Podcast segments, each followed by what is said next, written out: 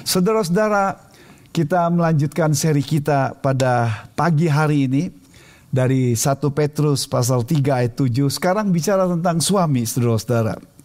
Bicara tentang suami, minggu lalu bicara tentang istri, di mana seperti kita ketahui konteksnya adalah berbicara tentang uh, konteks sebelumnya kata kerja yang dipakai atau kata imperatif kalimat perintah yang dipakai dari 1 Petrus 2 ayat ke-13 uh, berbicara tentang uh, submission, bicara soal tentang tunduk, bagaimana konsep ini dibangun untuk kita semua dan kita tunduk atau hormat mentaati apa yang menjadi peraturan pada pemerintah Lalu kemudian sebagai pekerja kita juga belajar untuk submit dengan aturan yang ada di mana ada otoritas kita. Lalu kemudian kita juga dalam uh, rumah tangga kita juga belajar untuk saling untuk tunduk satu sama yang lain khususnya dalam ayat sebelumnya tentang istri yang belajar untuk submit supaya uh, bagaimana hidupnya boleh menjadi berkat. Sebagai istri seperti minggu lalu yang kita bahas uh, punya attitude untuk submit, untuk tunduk, untuk respect kepada sang suami di tengah-tengah kadang-kadang uh, suami yang tidak uh, kita inginkan dalam kehidupan kita uh, kehidupannya. Dan sebagai istri tahun uh, minggu lalu kita sudah bahas pentingnya untuk bagaimana karakter yang indah di dalam itu dibangun supaya tidak fokus pada penampilan luar tapi punya spirit, punya hati yang lemah lembut dan hati di mana uh, lemah lembut artinya dikuasai hidupnya oleh prinsip kebenaran firman Tuhan bukan hanya menyenangkan emosi dan uh, keinginannya dan mempunyai hati yang khususnya tenang, uh, calm, mempunyai hati yang tidak suka untuk sedikit-sedikit untuk marah, meledak-meledak dan membesar-besarkan dan juga menyebarkan uh, hati yang penuh dengan pertengkaran dan juga uh, dengan situasi yang ada membuat uh, sepertinya ada sesuatu yang menggoncangkan jiwanya, tapi punya hati yang takut dan berharap sama Tuhan belajar seperti Sarah. Saudara-saudara, hari ini tekanannya kepada suami. Ayat pasal uh, pas, pasal 3 ayat 7 ini berkata demikian, ya. Hai suami-suami, hiduplah bijaksana dengan istrimu sebagai kaum yang le lemah, yang lebih lemah. Hormatilah mereka sebagai teman pewaris dari kasih karunia, yaitu kehidupan, supaya doamu jangan terhalang. Saudara perhatikan ayat itu, demikian juga kamu. Seperti saya katakan itu berarti berhubungan dengan ayat sebelumnya, berhubungan dengan prinsip yaitu kata kerja yang dipakai kalimat perintah yaitu uh, kata perintah uh, submission each other dan dalam konteks ini untuk suami seperti kita ketahui juga satu sama lain harus belajar untuk tunduk satu sama uh, yang lainnya. Saudara-saudara uh, Nats ini sama seperti dengan para istri ingin menekankan satu gaya hidup satu gaya hidup sebagai seorang suami, seorang pria yang menjadi berkat dalam rumah tangganya. Dan saya pengen judul ini sebenarnya dikasih judul husband do not change your wife. ya, ketika saya bilang seperti itu, istri saya bilang harusnya minggu lalu juga kamu ngomong seperti itu, wife do not change your husband. ya. Saudara-saudara, ya sebagai pria, sebagai suami, memang kita tidak bisa mengubah istri kita. Tentunya yang bisa mengubah istri, wanita, atau siapa pun kita adalah Tuhan. Tapi prinsip ini sangat menarik untuk kita pelajari, khususnya bagi istri supaya dan wanita mengetahui siapa suamimu, gaya suamimu mungkin tidak seperti yang diinginkan dan mulai bersikap bagaimana saya membangun uh, sikap hidup saya kalau seandainya suami saya tidak seperti yang saya inginkan. Tetapi di satu sisi bagi kalian yang belum menikah laki-laki, cowok-cowok dan atau yang lagi sedang pacaran dan prinsip ini adalah prinsip yang bagus untuk dipelajari. Prinsip yang untuk dibangun karena someday suatu saat kalian akan menikah dan hidup inilah yang harus diterapkan. Dan inilah jadi goal yang ingin supaya kalian lakukan uh, prinsip atau gaya hidup yang seperti diinginkan oleh firman Tuhan ini. Dan bagi suami, khususnya saudara yang sudah suami mungkin baru setahun, dua tahun, tiga tahun, sepuluh tahun, dua puluh, dua puluh lima tahun. Prinsip ini perlu diperhatikan baik-baik. Karena mungkin saudara-saudara tidak menghidupkan prinsip ini. Karena apa yang menjadi gaya hidup kita dalam rumah tangga itu akan mempengaruhi anak-anak kita. Children melihat gaya hidup suami. Dan ketika dia besar, nanti dia akan belajar. Dia akan belajar bagaimana sang suami atau sang bapaknya yang treat istrinya seperti itu. Meskipun sang suami mengajarkan kepada anaknya untuk treat istrinya bagus, Kadang-kadang dalam kenyataan apa yang terjadi dalam rumah tangga yang sudah 10 tahun, 15 tahun, 20 tahun yang dilihat oleh seorang anak itu akan mempengaruhi sikapnya terhadap pasangannya. So husband, listen carefully dan dengar baik-baik. Do not change your wife. Petrus tidak mengajarkan supaya suami mengubah istrinya. Tapi Petrus mengajarkan supaya suami untuk melihat dirinya dan bagaimana melakukan tanggung jawabnya sebagai seorang suami. Apa yang dikatakan Petrus sesungguhnya merupakan satu reformasi pada zaman terdulu.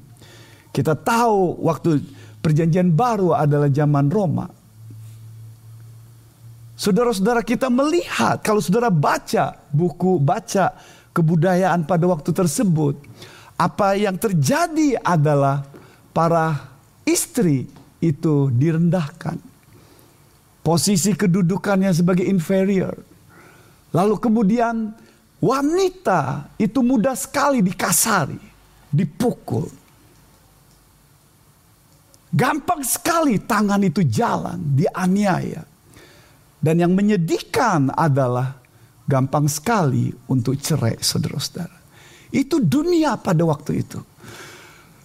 Dan ketika dunia pada waktu itu di mana penghargaan pada seorang wanita tidak ada, uh, kurang dan kemudian tidak uh, sebagai pribadi yang equal dalam rumah tangga dan gampang sekali terjadi pemukulan, penganiayaan. Petrus memberikan satu prinsip yang luar biasa yang mengubah gaya hidup seseorang. Saudara-saudara itu betul apa yang dikatakan oleh Petrus yang ketika dia menyatakan kepada surat-suratnya kepada latar belakang yang kebanyakan orang Yahudi yang tinggal di perantauan yang jauh dari Yerusalem tapi menganggap bahwa sebagai orang Kristen itu tinggal di satu uh, tempat daerah yang asing di bumi ini. Ini bukan tempat kita. Dan di tengah-tengah tinggal dalam situasi seperti itu ketika seseorang yang sudah ikut Yesus Kristus seseorang yang menyerahkan hidupnya pada Yesus Kristus sebagai Tuhan dan juru selamatnya ter, ter, uh, secara pribadi di mana kasih Yesus Kristus keselamatan sudah diterima. Itu mengubah mengubah identitasnya. Itulah sebabnya dijelaskan dalam pasal 2 ayat 1 sampai dengan ayat ke-11 lalu kemudian dilanjutkan dengan ayat berikutnya bahwa orang yang mengikut Yesus itu mengubah relasi mengubah relasi hubungan dengan pemerintah, hubungan sebagai pekerja, hubungan dengan sesama dan hubungan dengan dalam rumah tangga. Saudara-saudara ini giliran para suami. Minggu lalu ayat 1 sampai 6 tentang istri, makanya khotbahnya panjang karena ada nama ayat saudara-saudara. Dan ini hanya satu ayat, jadi gak panjang saudara-saudara. Jadi listen carefully para husband, para suami. Para suami, dengar baik-baik. Ya. Jangan ubah istrimu, tapi engkau bersikap bagaimana engkau menjadi berkat dalam relasimu, dalam hubunganmu. Apa nasihat Petrus, saudara-saudara, dalam ayat ini yang sederhana ini, saudara-saudara, satu ayat ini. Ayat ini penuh dengan kekayaan rohani. Ayat ini dijelaskan dengan simple, sederhana. Ada dua kata kerja yang dipakai yaitu dalam bentuk dalam bahasa Inggris bentuk participle atau yang pada umumnya dalam bahasa Greek yang itu bukan menunjukkan kalimat utama itu berarti kalimat utamanya seperti didukung dalam ayat sebelumnya sama seperti pet, uh, ayat sebelum uh, tentang uh, para istri juga. Jadi yang dilakukan adalah dalam ayat ini adalah apa yang harus dilakukan oleh seorang suami sebagai seorang uh, husband dalam rumah tangganya, dalam treatnya kepada sang istri. Satu Petrus 3 ayat 7 bagian A berkata, pertama, knowing your wife wisely. Ketahuilah istrimu dengan bijaksana. Saudara-saudara perhatikan ayat itu baik-baik. Ayat ketujuh bagian A di situ dikatakan. Ya.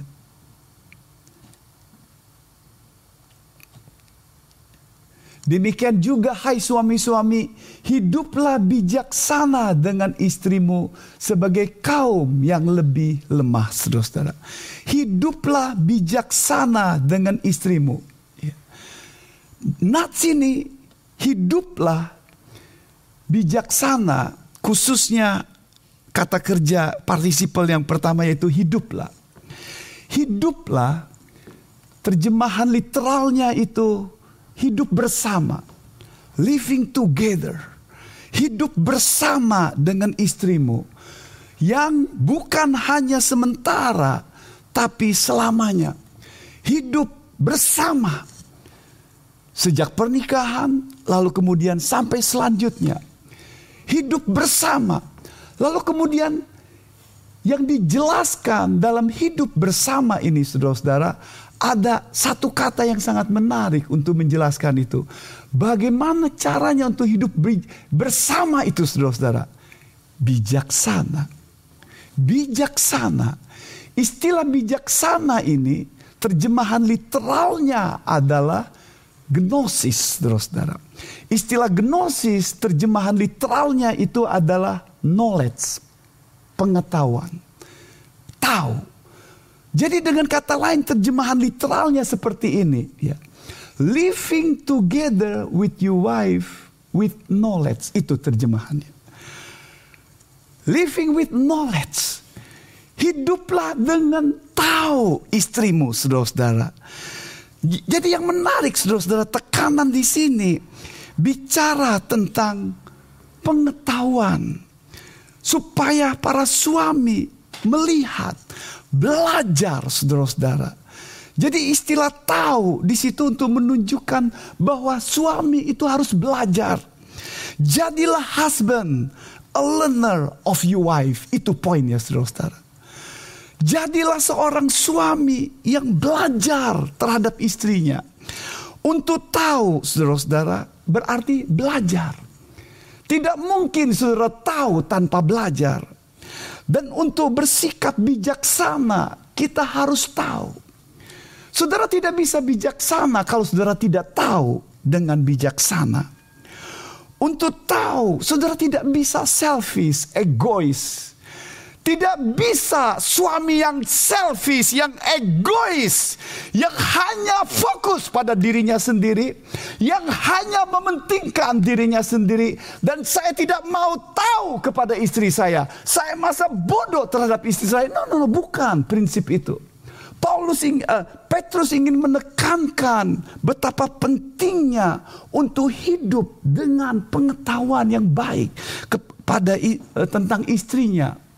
Dalam nats ini Petrus tidak menekankan kasih seperti apa yang ditekankan oleh Paulus dalam Efesus pasal 5. Paulus menekankan kasih di mana kasih Yesus Kristus itu sebagai dasar dalam hubungan. Tapi ayat ini mau menekankan, yes kasih Yesus jadi dasar, tapi ini application, ini penerapannya. If you love your wife, if you love your wife, you will learn. Engkau akan belajar, mau tahu saudara-saudara. Karena untuk tahu itu berarti tidak bisa egois. Takes time. Diperhatikan, dikasih waktu untuk tahu berarti kita harus sabar. Untuk tahu itu berarti sensitif. Dan untuk tahu you must love. Jadi ini adalah application, penerapan daripada love yang apa yang ditekankan oleh Paulus. Biarlah the love of Yesus Kristus itu transfer dalam hidupmu sebagai suami di mana kita sudah mendapatkan kasih Yesus Kristus itu. If you love, you want to know. Tidak ada orang yang mencintai itu masa bodoh. No. When you love die ketika cintamu mati, engkau masa bodoh. Tidak mau belajar. Tidak concern. Tidak sensitif. Dan ketika kita belajar untuk hidup bijaksana, untuk memenuhi kebutuhannya, we must know. Kita harus tanya, kita bertanya, mau tahu. Karena kita bukan Tuhan yang maha tahu. Jadi kita harus bertanya. To love deeply, we must know each other profoundly. Untuk mengetahui secara dalam. Untuk mencintai secara dalam. Kita harus tahu secara detail saudara-saudara. If you love, you will learn. Dan nats ini tekanannya, jadilah sebagai seorang suami yang terus belajar. Saya sudah nikah sekitar 35 tahun. Dan terus belajar. Tidak pernah berhenti belajar. When you stop learning, you love stop. Jadi nats ini saudara-saudara sebagai suami bijaksana. Lalu tekanannya secara spesifik saudara-saudara. Secara spesifik dijelaskan. Ya. Dijelaskan why, kenapa. Why you should learn. Dikatakan di situ sebagai kaum yang lebih lemah. Sebagai kaum yang lebih lemah. Bukan berarti wanita itu lemah, saudara-saudara, tapi lebih lemah dikatakan. Ditekankan dalam nats ini lemah, terjemahan literalnya itu no strength. Untuk menunjukkan kepada fisik, menunjukkan bahwa memang laki-laki dalam fisik itu lebih kuat. Menunjukkan bahwa laki-laki kekuatannya lebih kuat daripada seorang wanita. Lalu kemudian Nats itu dikatakan bahwa sebagai kaum yang lebih lemah, saudara-saudara. Dan istilah kaum yang dipakai di sini, saudara-saudara, adalah uh, bejana. Ya. Bejana. Ya. Bejana yang dipakai. Ya. Tadi uh, bejana kita itu pecah saudara-saudara ya. Ada yang tiba-tiba jatuh ya. Mungkin meletakkannya tidak ini jadi pecah saudara-saudara. Dan bejana itu mudah retak saudara-saudara. Apalagi kalau tidak terbuat dari besi dan tembaga. Dan nats ini dikatakan bahwa wanita istri kita itu adalah seperti bejana yang lemah. Mudah retak, saudara-saudara. Dengan kata lain, suami harus lebih belajar untuk mengetahui inilah istrimu. Dan yang berbahaya adalah ketika seseorang ingin pacaran. Ketika seorang laki-laki ingin mendapatkan pacar. Tetapi dia tidak mau belajar hakikat daripada seorang wanita. Sehingga treatnya itu tidak efektif. Kasar.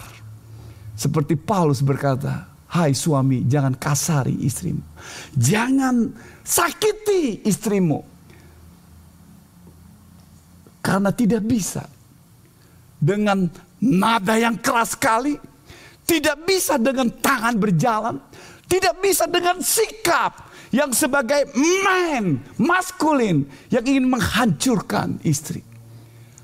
Nats kita saudara-saudara berbicara tentang vessel, bejana yang lemah. Seperti saya katakan bukan wanita itu lemah. No tapi untuk menunjukkan bahwa Nats ini lebih lemah dari segi fisik. Itu berarti saudara-saudara perlu diperhatikan. Kalau kita mengetahui lebih bagus istri kita, kita akan bertindak dengan bijaksana. Knowing your wife wisely. love selalu tahu siapa yang dicintai. Saudara tidak bisa ketemu sama seseorang, lalu kemudian tiba-tiba cinta. Jarang seperti itu. Itu hanya model Hollywood aja saudara yang ada. Semakin saudara mengetahui, semakin saudara belajar untuk mengasihi. Semakin dekat, semakin kita concern. Setiap hari, setiap detik, ada orang yang meninggal. No tears di mata kita.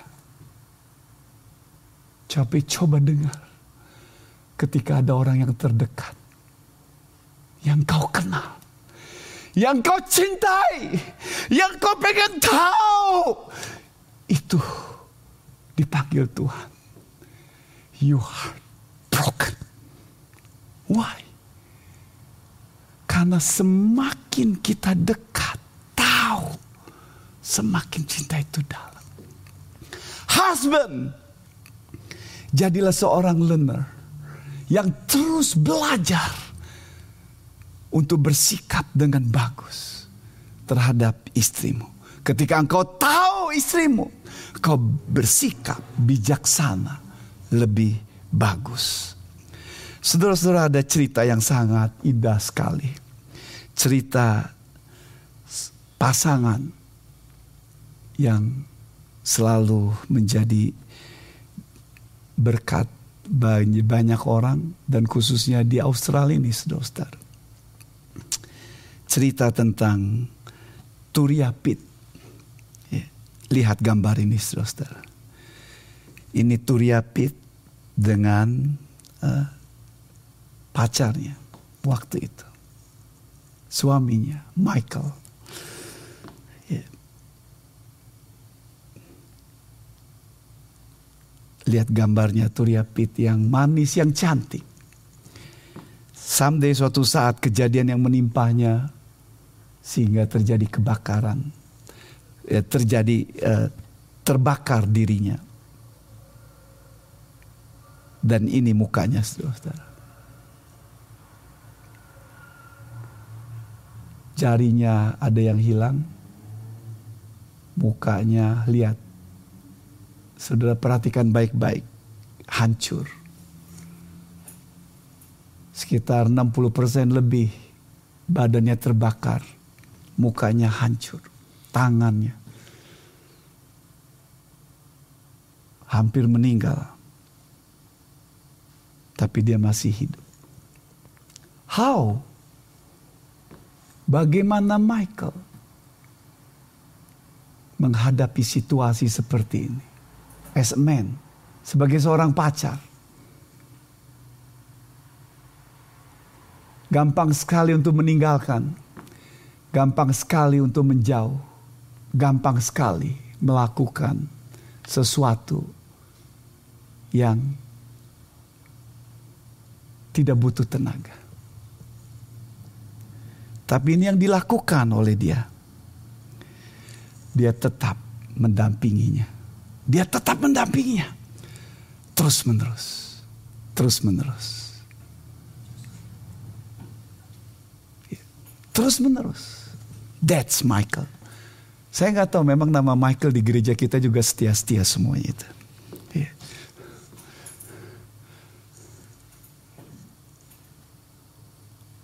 Lalu kemudian lihat berikutnya yeah.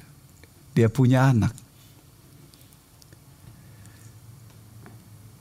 Dia mengerti hidup dengan bijaksana. Dia tidak mau menghancurkan sang pasangannya. Saudara-saudara saya tidak tahu dia Kristen atau bukan dan kemungkinan besar bukan. Tapi seharusnya gaya hidup anak Tuhan seperti ini saudara. Seharusnya. Gaya hidup anak Tuhan seperti ini. Yang mengetahui hidup tahu dengan pasangannya. Dengan bijaksana. Saudara-saudara,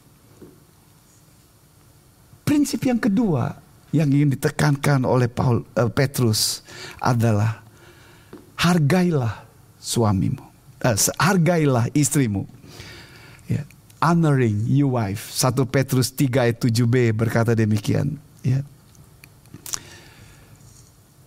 Hormatilah mereka sebagai teman pewaris dari kasih karunia, yaitu kehidupan, supaya doamu jangan terhalang. Saudara perhatikan di situ istilah kata kerja partisipal yang kedua hormatilah ya. Hormatilah. Hormatilah kata kerja utamanya sebenarnya adalah yaitu memberikan penghargaan. Ya. Kalau dalam bahasa Inggrisnya coba lihat dalam bahasa Inggrisnya. Ya, coba lihat dalam bahasa Inggrisnya di, di situ dikatakan ya berikanlah kepada mereka honor. Ya. Partisipal yang kedua yang diterjemahkan di situ adalah uh, show, menunjukkan, memberikan. Memberikan apa saudara-saudara? Memberikan honor. Memberikan honor. Penghargaan. Jadi ayat ini tekanannya kepada bukan saja tadi dikatakan supaya kita hidup dengan bijaksana, dengan pengetahuan yang benar supaya kita bijaksana, tapi kita menunjukkan honor. Istilah menunjukkan di situ seperti seseorang memberikan award, memberikan penghargaan dan istilah yang dipakai di situ khususnya honor adalah yang diterjemahkan bisa berarti price, harga. Bisa berarti precious, berharga. Jadi ini bervalue, value. Istilah honor dalam bahasa Ibraninya itu kabot yang artinya berat, heavy. Berat.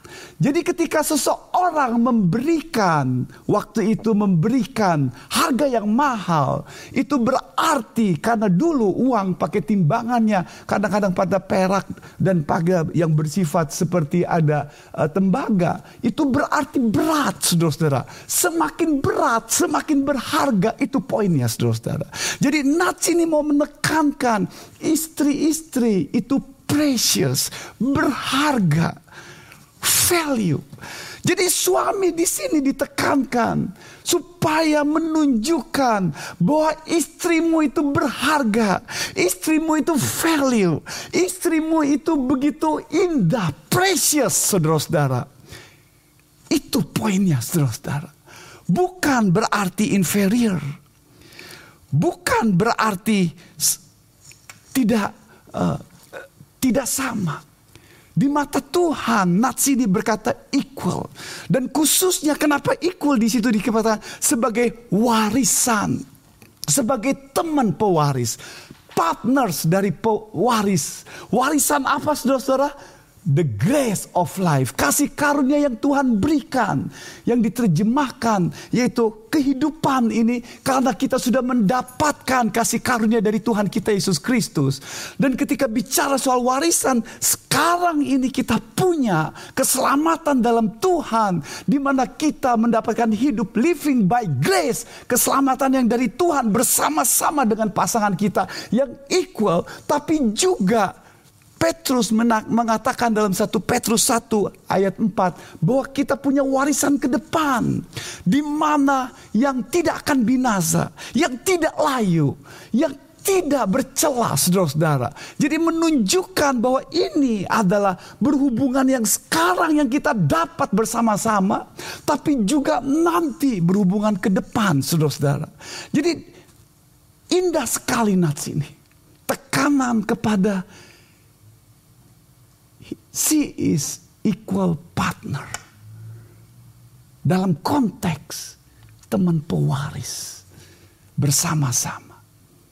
Dengan kata lain saudara-saudara, saya pakai istilah bahwa husband and wife itu adalah satu tim perjalanan. Satu tim perjalanan. Satu tim yang berjalan dalam satu journey, perjalanan. Dan ini yang dijalani. Dan ketika engkau mau tamasya sekeluarga misalnya suami istri mau pergi tamasya, you are team. Seperti tim yang pergi mau ke Jepang, mau ke Amerika, atau mau pergi honeymoon ke Micem misalnya saudara-saudara. Ya, dan pergi ke sana bersama-sama. Lalu kemudian ini satu tim. Berjalan. Jadi saling menghargai, saling mengangkat saling membangun, saling precious, berarti. Saudara tidak bisa ketika saudara dalam berjalan bersama-sama memilih makanan yang saudara pengen semua. Karena saudara suka durian, lalu kemudian makan durian terus menerus meskipun istrimu tidak suka durian. Tidak. Dan tidak mungkin ketika mau makan, kalau suami istrimu tidak suka daging-dagingan, daging babi, lalu kemudian pilih untuk daging babi. Kalau istrimu tidak suka daging ayam, lalu kemudian saya mau buat spesial kasih daging. No. Di, tidak membuat dia precious, berharga. Kutipan seseorang menulis kalimat seperti ini. Wanita diciptakan dari tulang rusuk manusia, laki-laki dia tidak dibuat dari kepala supaya istri itu wanita itu menginjak kepala suami. Tidak juga dari kakinya supaya sang suami itu menginjak-injaknya.